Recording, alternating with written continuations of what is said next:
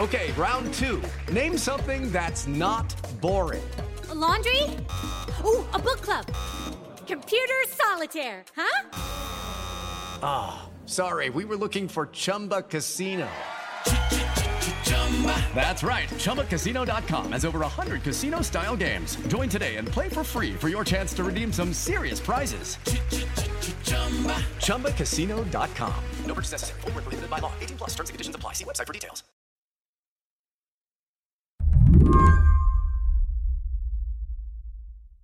So, Senator McMorrow, you've been really, really busy. Do you feel like you have stepped off of the roller coaster yet? Oh, my goodness. No. Michigan State Senator Mallory McMorrow has been doing interviews nonstop since April 19th. That's when she tweeted out a video of herself. Thank you, Mr. President. In it, she is standing on the floor of the Michigan Senate and she is delivering a speech calling out a Republican colleague for using the increasingly alarmist language of the modern conservative movement.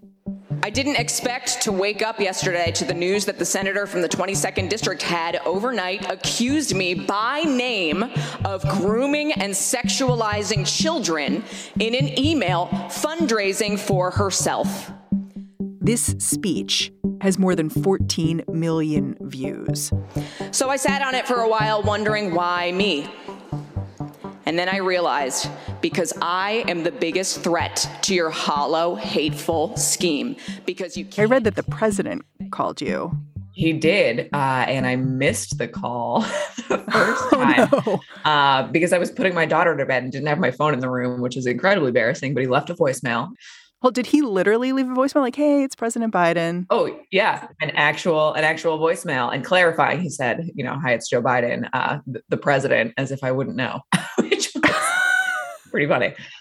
The president was calling McMorrow because this speech tapped into something for a lot of people: a brewing anger at conservative smear campaigns, and a sense that McMorrow's words gave Democrats a template for calling those smears out you know, he just said thank you. He he said you said everything that needed to be said and you said it beautifully.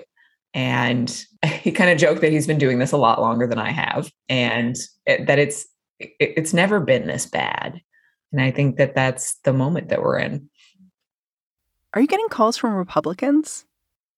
I have not heard from any of my current Republican colleagues, not one, but we have been inundated with calls from you know republicans in my district and from around the country and ex staffers you know people who used to work in this space who i think are really really frustrated that this is where the current gop is. I, I had a local republican elected official text me and say this is not his party anymore. It shouldn't be about hate. I was a little surprised by something after you gave your speech I was surprised by the way some analysts were processing what you said as a win. And the reason I was surprised by that is because I thought, with all due respect, what's been won? Yeah, no, that's fair. Do you feel like you've won? I mean, you know, I'm really glad that the speech resonated, but it's not going to mean anything unless a lot more people who are like me, you know, pretty comfortable white suburban moms stand up and do the same thing because it, this wouldn't keep happening if it wasn't a winning strategy. You mean the culture war is a winning strategy? Yeah, the culture war is a winning strategy. And I think it's really easy to motivate people with fear. And that's what's happening. Today on the show, can a war of words help Democrats win? I'm Mary Harris. You're listening to What Next? Stick around.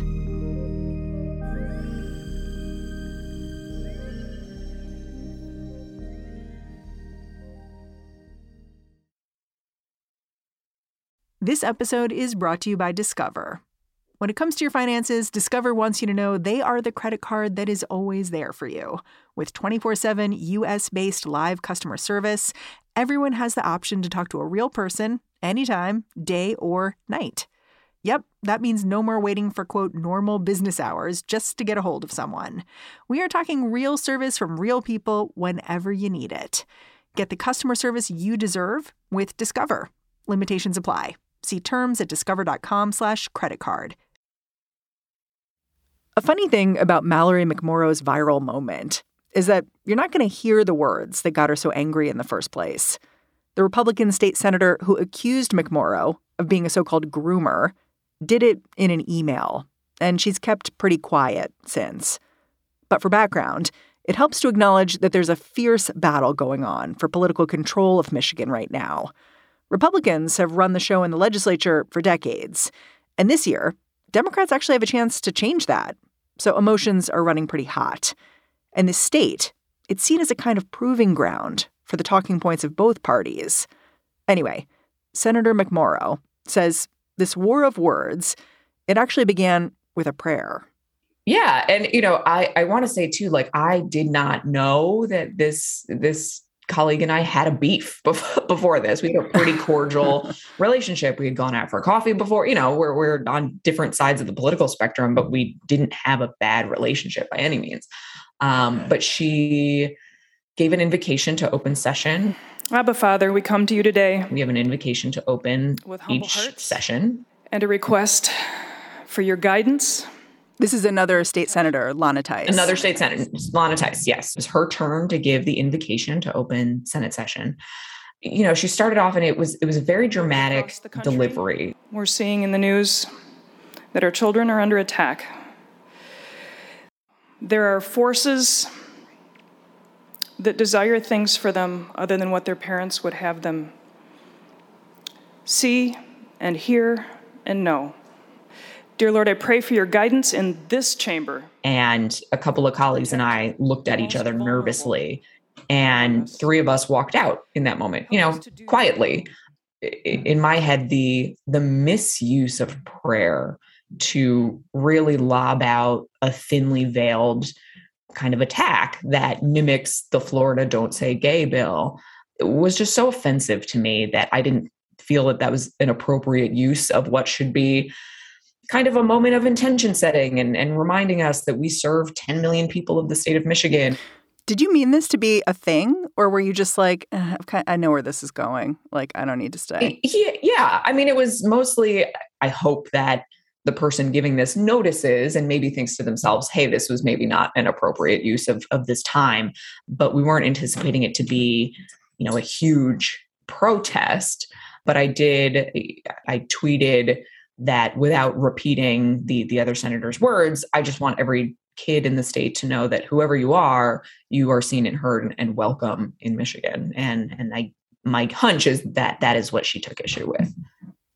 Yeah you calling lana Theis out really seemed to bait her i guess is the only way to put it. She sent out this email to raise funds basically saying you're an internet troll and you want to groom and sexualize children. Yeah. And it called me out by name. You know, it, it said Senator Mallory McMorrow, D Snowflake. Uh, Haha. Right. Which the joke is kind of right. But anyway, but you know, accused me directly of grooming and supporting pedophilia and wanting eight year olds to believe that they were responsible for slavery. And I, my heart just sank we are not even running against each other. And for her to send out an email fundraising for herself with just these horrific, baseless accusations about me was beyond the pale. How'd you decide to give a speech? I mean, I, I had started getting calls on Monday morning last week of, of local reporters who wanted comment about this email and what I thought about it. And, and I tried to stay focused on my job that day. I had a lot of things on my calendar. I had a lot of groups to meet with, and, and I, I kept to that. But by the end of the day, I was giving my daughter a bath. She's one. She was laughing so much. She was so oblivious. And I just started crying. And I wrote a lot of stuff down that night and decided I really wanted to give a public response, um, especially because part of her email accused me of being a social media troll. And I'm not. Yeah, I wonder if you if you thought when you started writing like, "Oh, I'll do that thing. You write the letter and you don't send it." part of yeah and i didn't want it to feel like what politics feels like too often which is democrats and republicans are just slapping back and forth at each other so when i started writing things down there was a lot that felt like that and i got rid of that yeah your speech was really about you yeah and it emphasized your kind of cleaver family qualities like your whiteness your straightness your christianness your suburbanness. Why was that important to you? So to me, you know, I, I just sat in how bad I felt all day on Monday, and you know, you know, grooming is befriending a child for the purpose of molesting them. I mean, it, it's horrific as an accusation, and just recognizing that, however bad I felt for one day, is how awful it must feel every day if you are a member of the LGBTQ community, if you're a parent of a, of a trans child, and that is what you are being told every single day. And we've seen this this trend starting in Virginia and how Glenn Youngkin got elected of of the broader messaging of white suburban moms are really frustrated and that's how you know Republicans are, are going to win. So it's the combination of white suburban moms being kind of rallied together and Christianity being weaponized. You know, the Senator Theis, the the woman who sent the email about me, her Twitter bio says Christian wife, and she has introduced legislation around CRT and banning the 1619 project and banning, you know, trans kids from playing on sports teams that match their gender identity, even though we have a process in Michigan that has worked for a decade and there are maybe two kids per year that go through the process and apply for two kids in the entire state. So it just to me i i am tired of seeing people like her and groups like moms for liberty that has formed and is kind of going after school boards around the country claiming to speak in a unified voice for people like me when i know the vast majority of uh, people in my community who who look like me who are not you know me- members of the marginalized communities don't feel this way at all. And i really wanted to speak you know take my own identity back but speak to them to the other suburban white moms that i represent who do not feel this way at all. Yeah that's it's interesting to hear you describe it that way. Um it's like you're saying i see you white suburban moms and i see your anger right now, but let me give you another place to put it. Right. Well, and you know, our Republican Party here in Michigan has hit back, you know, claiming that Democrats are against parental rights and and they're standing with parents against teachers and schools and that to me is creating a wedge where there can't be one. So I think, you know, acknowledging that yeah, moms, it has been really, really hard for the past few years when you have had to deal with school closures and balancing work and being at home with your kids all the time. I have gone through that. I had a baby during COVID. While you were a state senator. While I'm a state senator and trying to find childcare in the midst of a pandemic and, and having a full time job. I get it. I see you. And there needs to be another place to put your energy that isn't targeting other people. One of the moments that really connected with me in your speech is when you talked about your own mother. You told this story about how growing up, she would take you to food pantries on Sundays. And it kind of got her into a little bit of trouble. Like her pastor called her out and was like, Why aren't you in church? And you say the pastor also didn't particularly like that she was divorced. Why did you want to talk about your mom? You know, Lana, who sent the email, she she's a mother. I'm a mother. And for a mom to accuse another mom of such vile, disgusting things as she did, you know, I, I really wanted to tell the story of this is how I was raised. You know, I, I know that the general idea of Republicans is that they're the party of family and faith and religion. And I was too. You know, I had a mom who taught CCD and took me to soup kitchen. What is CCD? You said that and I was like, I don't know what that is. Yeah, so CCD is basically Sunday school, but in Catholic churches. So it's on Wednesday nights, but it's Sunday school.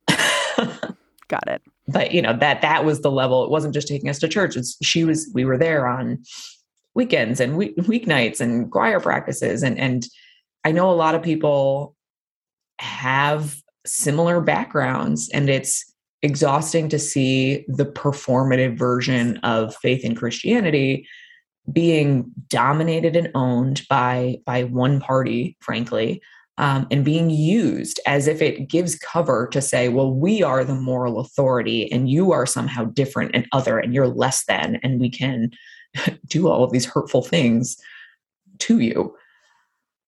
After your speech went viral lana Theis the woman who sent that original fundraising email the one who you're speaking out against she kind of went to ground. Like she deleted her twitter did that feel like a kind of victory to you? No, because she she also sent out another fundraising email that, you know, basically accused me of lying, saying that the speech sounded good if any of it was true. Hmm. She also she went on a local uh capital podcast and really doubled and tripled down. They, you know, she was asked about why she gave this speech and why me. And she, I, I have had a bill um, since 2019 to prohibit the act of conversion therapy, which is, you know, the the the act of trying to change somebody from LGBTQ into somebody who is straight. It is widely discredited by the American Psychological Association, the Pediatric Association. I mean, it's passed in 13 states around the country under both Republicans and Democratic governors because it's just A, impossible, scientifically not accurate, but also really damaging as a therapy practice. Um, so my bill would, if you're a licensed counselor in Michigan, that you would lose your license if you practice this on minors. She, in this podcast, said that that bill that I've introduced, she equated it to if somebody had anorexia and went to a counselor, that if my bill were to pass, that counselor would be mm-hmm. legally required to tell the student, yes, you're fat, and to, to get them on a diet. Like, take a look at anorexia if we're if we're dealing with that. You have a 12 year old girl who walks into the counselor. She is rail thin. She comes in and she says to the counselor i think i'm fat. That's what anorexia that's the feeling that the person has genuine heartfelt feeling that the person has with anorexia with the affirmation that's required in this bill, if it were applied to anorexia, all they would be allowed to say is, You're right, you're overweight, let's figure out how to help you diet more. Can you imagine that mentality in this space? Senator Tyson. I can't. I want these children to be healthy. I want these children to be comfortable. I really had a hard time listening to this. That she she chairs the education committee in the state of Michigan. So she has a lot of power. A lot of power. She is the chief architect of education policy for every student going to school in the state of Michigan. We'll be back after a quick break.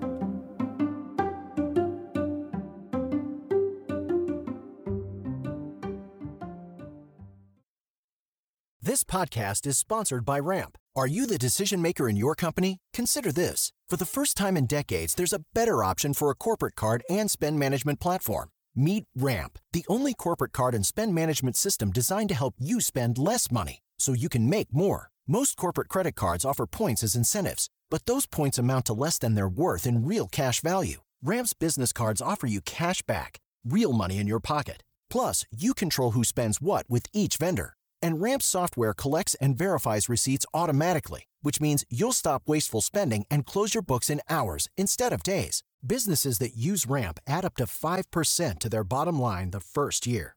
If you're a decision maker, adding Ramp could be one of the best decisions you've ever made. And now get $250 when you join Ramp for free. Just go to ramp.com slash easy. Ramp.com slash easy. R-A-M-P.com slash easy. Cards issued by Sutton Bank and Celtic Bank members FDIC terms and conditions apply. Hi, this is Dahlia Lithwick, host of Slate's legal podcast, Amicus. If you're listening to this show, you might be interested in Amicus's live show that we're hosting in Washington, D.C. on Tuesday, May the 14th. My colleague, Mark Joseph Stern, and I will be talking to some amazing guests, including Sherrilyn Ifill and a sitting state Supreme Court justice all about how originalism, a relatively recently invented way of interpreting the Constitution, has taken over the Supreme Court and radically reshaped the law. It's been doctrinal rocket fuel for the conservative legal movement and facilitated the rolling back of abortion rights, the expansion of gun rights, and the obliteration of the separation of church and state. And as another wildly consequential Supreme Court term careers to its end, the court's originalists are on a tear. But there's something you can do about it, and we hope you'll join us in DC on May 14th to explore the possible pathways out of the current situation. Go to slate.com slash amicus live for tickets. I think part of the reason it's so interesting to talk to you about this viral moment you've had is because of your history as a politician. Like you joined the Michigan State Senate in 2018 and you defeated a Republican to do that. And flipping seats is like what every Democrat wants to do right now. I- am sort of wondering, take me back. Like, why did you run for office in the first place? I mean, I ran in the in the wake of 2016 i remember watching returns come in and getting texts from friends around the country. Um, i've lived in five states in total so i've got i've got friends all over who said it's going to come down to Michigan and Michigan's going to save the country. Like it, it's going to be Detroit and Detroit is going to win and we're going to defeat Donald Trump and you know he's not going to win. And that's not how. And you were sitting in Michigan at the time. I was sitting in Michigan, yeah, at my house with we had one friend over and we had like wings and beer and we were like, let's get this long national nightmare over and we can get back to normal. Like that's what it felt. Um, and and then that didn't happen. And then there was a video that went viral a few days after the election of students chanting build that wall at another student. And that was from royal oak middle school which is my polling place.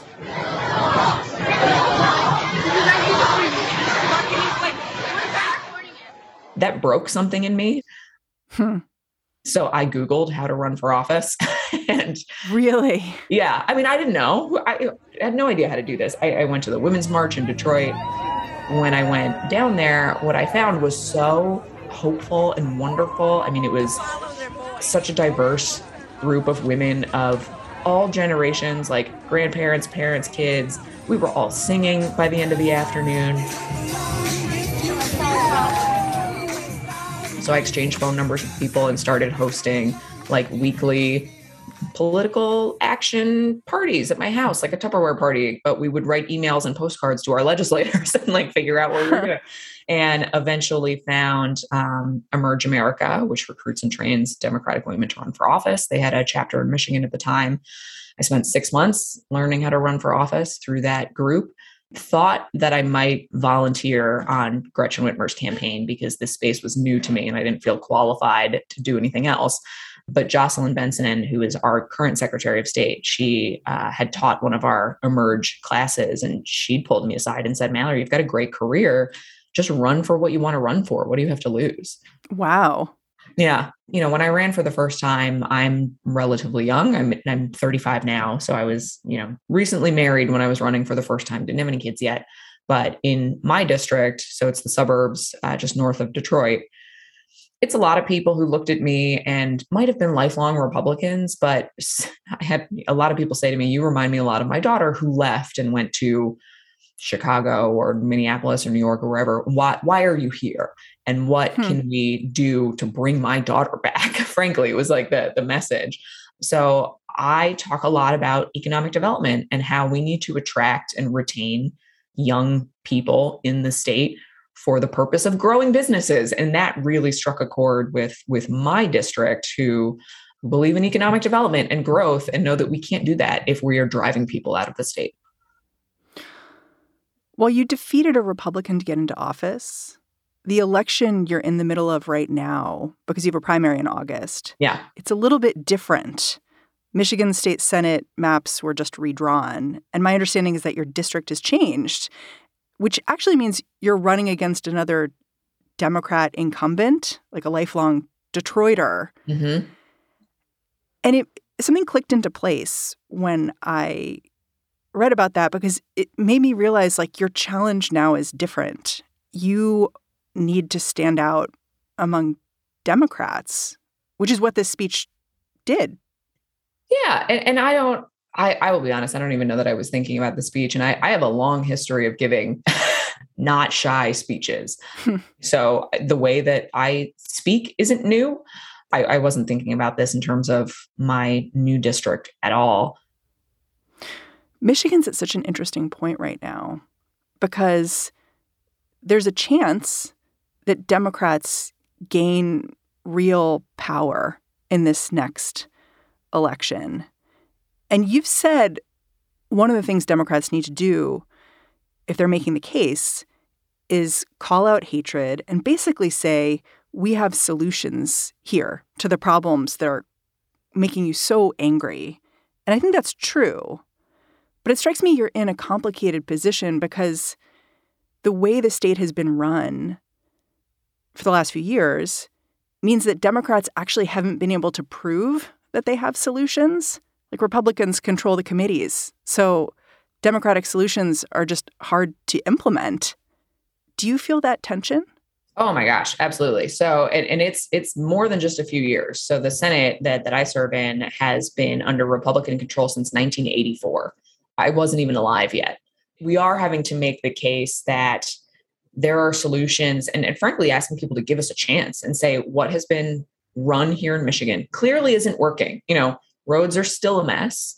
I, and I know Republicans are going to love to point out that Governor Gretchen Whitmer ran on a platform of fix the damn roads, and they're going to say she hasn't done it. But Republicans control the budget. So we've tried, you know, we've offered up solutions and you know lowering corporate tax cuts to bring in new revenue and that hasn't gone through. So it's this strange process of working with people who i fundamentally believe got into government to to break it from the inside that's really frustrating to, to me as somebody who got into this to make it work better.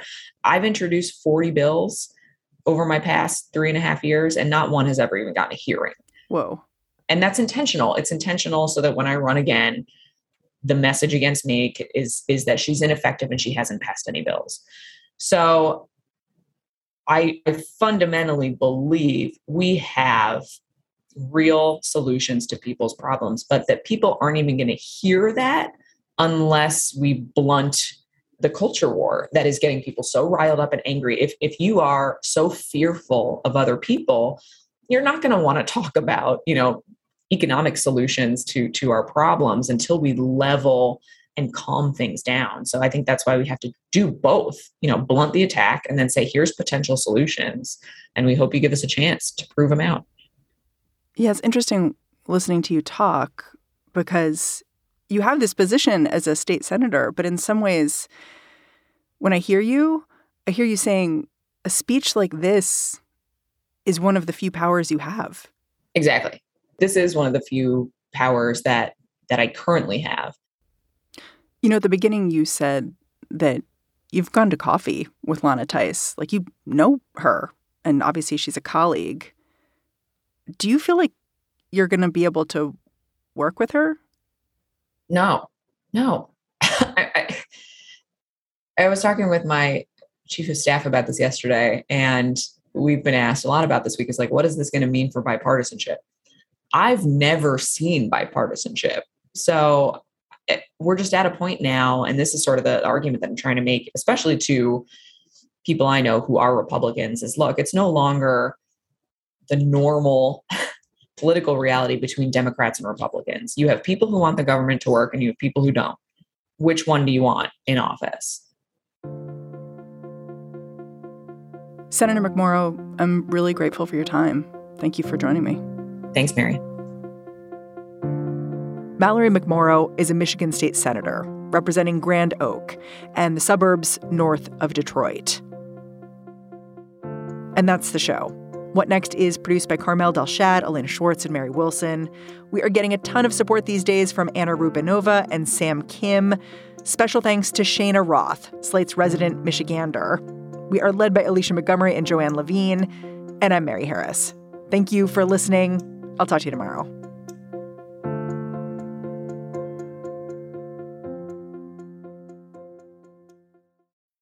When you need mealtime inspiration, it's worth shopping Kroger, where you'll find over 30,000 mouthwatering choices that excite your inner foodie. And no matter what tasty choice you make, you'll enjoy our everyday low prices, plus extra ways to save, like digital coupons worth over $600 each week. You can also save up to $1 off per gallon at the pump with fuel points. More savings and more inspiring flavors make shopping Kroger worth it every time. Kroger, fresh for everyone. Fuel restrictions apply.